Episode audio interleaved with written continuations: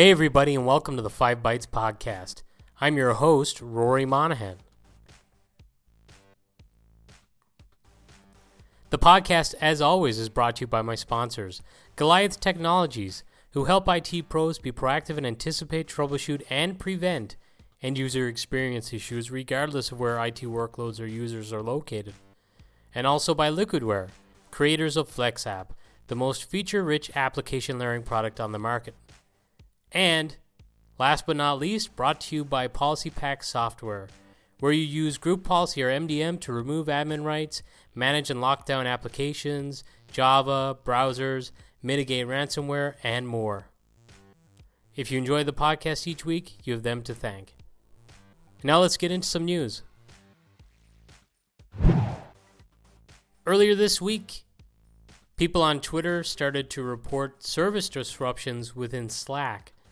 But unfortunately, that pales in comparison to the drama that was about to unfold with the company's stock. You see, this week there was a report by Business Insider stating that, quote, Slack just scored its biggest customer deal ever as IBM moves all 350,000 of its employees to the chat app, end quote.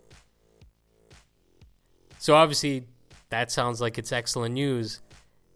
And as you might expect, that news sent Slack's stock price soaring with a quick increase of over 15%. Then, abruptly, Slack's trading was halted while everyone was questioning what was going on, what caused them to halt the stock trading. It would later be revealed that the article wasn't exactly accurate. IBM was not a new Slack customer. In fact, they have used Slack for several years, and while they have expanded their use of the product, it's not in use by 350,000 of their employees. So, after a correction, when the stock was allowed to trade again, very quickly it lost half of its gains that it made. So, pretty crazy week for Slack. The February Windows patches have arrived, and the most interesting of the patches comes in the shape of a fix for the Internet Explorer zero day vulnerability that I talked about at length on an episode of this podcast about four weeks ago. Usually, I give Microsoft a lot of credit for the fact that serious vulnerabilities in zero days tend to get out of band patches if they're pretty high severity within maybe 48 to 72 hours. But in this case, the vulnerability was disclosed shortly after the last patch Tuesday, and they waited until this patch Tuesday to fix it. Now there was known workarounds to obfuscate things by manipulating the DLL in question. According to a ZDNet report, on top of the IE 0 day patch, there are 98 other patches, of which 11 bugs have received a grading of critical, which is obviously the highest available. Most of the critical bugs are remote code execution and memory corruption bugs in services such as the IE scripting engine, the RDP service, LNK files, and the Media Foundation component. Other than that, there's nothing really out of the ordinary to highlight according to ZDNet. Interestingly, I just installed this month's patches myself, and there were over 600 megabytes in size, and it took some time to install. So it's a pretty big month for patches. Keep up on the podcast over the next couple of weeks, and I'll cover stories of any reported issues from these patches. You may recall a story on this podcast about one of the final Windows updates for Windows 7 and Server 2008 R2 that had an adverse effect and caused issues with wallpapers. You may also recall last week that I covered a story on an out of band patch being released for this. Well, I'm afraid I've got some more bad news. Some users of 2008 R2 have reported issues booting after installing the out of band patch. As it turns out, this is caused by not having fully deployed the latest SHA-2 enablement packages. The enablement package was supplied and enabled through Windows updates in March and again in September of last year. BleepingComputer.com provides some manual fixes in their article, but the best thing to do with this, to be sure, is to ensure that you've got the last servicing stack installed and also install the updates that enables the more secure signing. Dell have disclosed a security bug with their Support Assist tool. What is the Support Assist tool, you ask? According to bleepingcomputer.com, it proactively checks the health of your system's hardware and software. When an issue is detected, the necessary system state information is sent to Dell for troubleshooting to begin. The bug in question allows a locally authenticated regular user account to run a privileged execution of arbitrary code. If you have auto updates enabled, it will update with the fix itself. Otherwise, you'll have to manually go out there and check for updates to get it. I've been doing this podcast for over two years now, and this is one of a handful of stories of this type of vendor bloatware that ships with home grade PCs having a serious vulnerability. It's just one more incentive to wipe the slate clean when you buy a new laptop. A domain name investor named Mike O'Connor, who purchased several choice domain names in 1994, including Grill.com, Television.com, and several others, has put one of his most controversial domain names up for sale Corp.com. As Krebs on Security.com reports, it is sensitive because years of testing shows whoever wields it would have access to an unending stream of passwords, email, and other proprietary data belonging to hundreds of thousands of systems and major companies around the globe. O'Connor is selling the domain for $1.7 million and has said he hopes Microsoft will buy it. One reason for O'Connor hoping Microsoft will buy it is that by virtue of the unique way Windows handles resolving domain names on a local network, virtually all of the computers trying to share sensitive data with Corp.com are somewhat confused Windows PCs. More importantly, early versions of Windows actually encouraged the adoption of insecure settings that made it more likely Windows computers might try to share sensitive data with Corp.com. In short, this means that whoever controls Corp.com can passively intercept private communications from hundreds of thousands of computers that end up being taken outside of a corporate environment which uses this Corp designation for its Active Directory domain.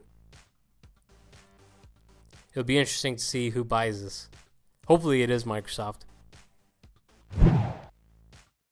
On Server 2019, have you noticed published applications appearing without a border or a frame around the apps? Maybe just an undefined white around them?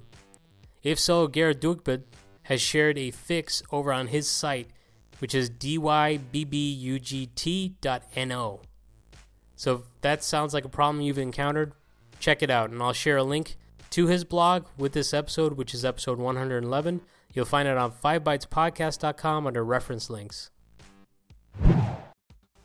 In a little cross platform support news, the VMware Workspace ONE app will be made available via the Okta Integration Network.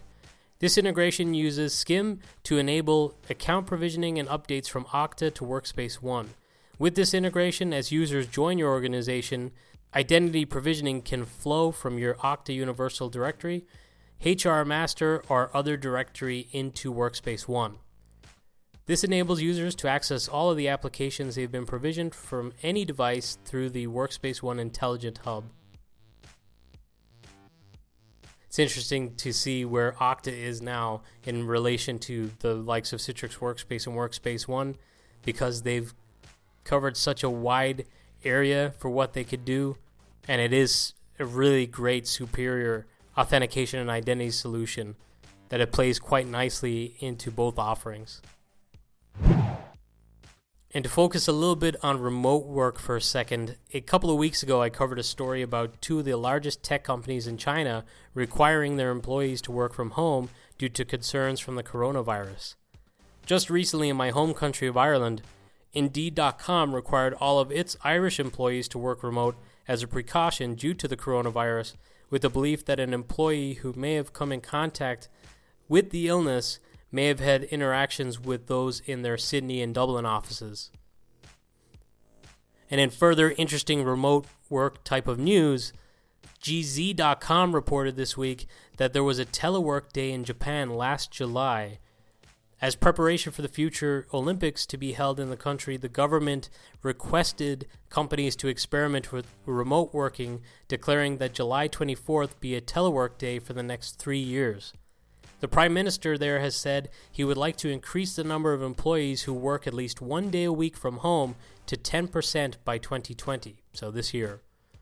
This embrace of remote working should hopefully reduce congestion to help them better support the Olympics.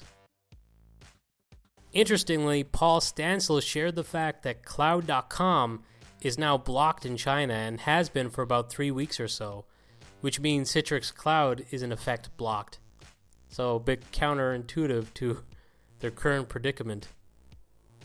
And finally, on the topic of remote working, I noticed ThinScale posted a preview of an upcoming feature of their ThinScale Thin Kiosk version 6 offering with a feature called the Secure Remote Workers Write Filter. It helps to protect your system by redirecting any writes to the drive within the secure remote worker to a virtual overlay within a temporary location. The overlay is destroyed upon ending the secure remote worker session, and it allows admins to maintain a unified and clean experience for their users' work environments. So it kind of sounds like it's a type of secure sandbox that's disposable and gets teared away after each session. So that sounds pretty interesting. I'd like to give a congrats to all of the new and renewed Citrix CTPs and CTAs. The list of newbies is pretty amazing. There are some very sharp people added to both groups this year. And on a personal note, this year I opted to resign from the Citrix CTP group, and I'm now in the CTA group again. I did this because there are some amazing benefits to being a CTP, including the opportunity to attend CTP meetups and Citrix Synergy. Unfortunately, last year I wasn't able to go due to work commitments, and knew again that I wouldn't be able to go this year. I also felt I wasn't as engaged in the group as I should have been for such an exclusive program. Others in the group were much more active than I was. I figured I was taking a spot from someone who could avail of a pass to Citrix Synergy and actually attend, and would be more involved in the group than I could be, or at least more than I have been for the last two or three months. I wish my CTP friends all the best and say to the CTAs, I look forward to working with you and getting to know you. And speaking of CTPs and synergy and just general community stuff, a reminder that the EUC Masters Retreat is going to be held this April in Scottsdale, Arizona, and a bonus announcement there will be a one day EUC Masters Retreat meetup and event before Citrix Synergy this year. So if you're going to Synergy, be sure to register for the EUC Masters event on Sunday, the 17th of May in Orlando. And now, for this episode, I've got a hot job. This role comes courtesy of Citrix, who are looking for a lead technical account manager in their London office. As the lead technical account manager, or TAM, you focus on being a trusted business advisor to the customer success services, priority support customers, primarily building and maintaining relationships between support and the assigned customers. You have high visibility and interact with many groups internally and externally to help achieve a world class level of customer service and satisfaction. As the lead TAM, you own significant projects as well as functioning as the technology lead for others on the team. You create and provide content, mentoring, and leadership through more difficult scenarios across the field support service team. Some of the highlights of the role you ensure an excellent support experience with customers to increase the value of their investment in Citrix technologies to help drive increased adoption. Uh, primary responsibility of the lead TAM is to manage the coordinated delivery of support for Citrix priority accounts. You act as the customer's trusted advisor and single point of contact within Citrix, leveraging peers in support, engineering, consulting, and education to address customer issues, and more. Some of what they're looking for is good knowledge and experience in computing and networking technologies with appropriate certificates and qualifications. Typically requires a university degree or equivalent experience and minimum five years of prior relevant experience or a master's degree with three years, or a PhD without the experience. Kind of interesting, they throw a PhD in there with no experience. Oh, I wonder how that works out. Um, The candidate also requires advanced knowledge of job area, typically obtained through advanced education combined with experience. May have practical knowledge of project management. I think a lot of us who are Citrix customers have dealt with TAMs, and you probably know, or at least it's my perception, having worked with our TAM quite a lot. It's a pretty demanding role. So I'd say if you breathe and live Citrix, this could be just a role for you. And if you're that really passionate type of person for driving customer success, this could be a great opportunity. And now, this episode's scripts, tricks, and tips. Helge Klein shared a really handy little tool to simulate keyboard input delay, pointing out that less than 50 milliseconds.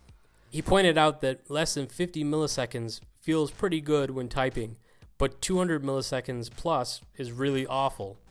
This could be really interesting for those of you working on VDI and DaaS projects for discovering what your threshold might be. Helge also shared his own blog in which he details using the Firefox containers feature to run multiple different Gmail mailboxes side by side. This is something I've seen done with CloudHouse in the past and can be very handy for other products too, like Office 365. You might have multiple mailboxes and maybe even mul- multiple Skype for Businesses instances that you want to run side by side. Finally, I've talked a little about the LDAPs change coming up in Windows. Getting a handle on what currently uses LDAP in your environment and is under threat of getting broken by the change is a daunting task for many. Good news if you use ExtraHop, they actually have a dashboard that can show you what is using LDAP communication in your environment and hopefully tell you what will be affected and where you need to proactively take action. Well, that's it for another episode. If you like the podcast, I really appreciate it if you could go to your podcast platform of choice and give it a rating. If you don't like the podcast, I'd appreciate some feedback. I'm always trying to learn and do this better. That's it for another week. Thank you all so much for listening.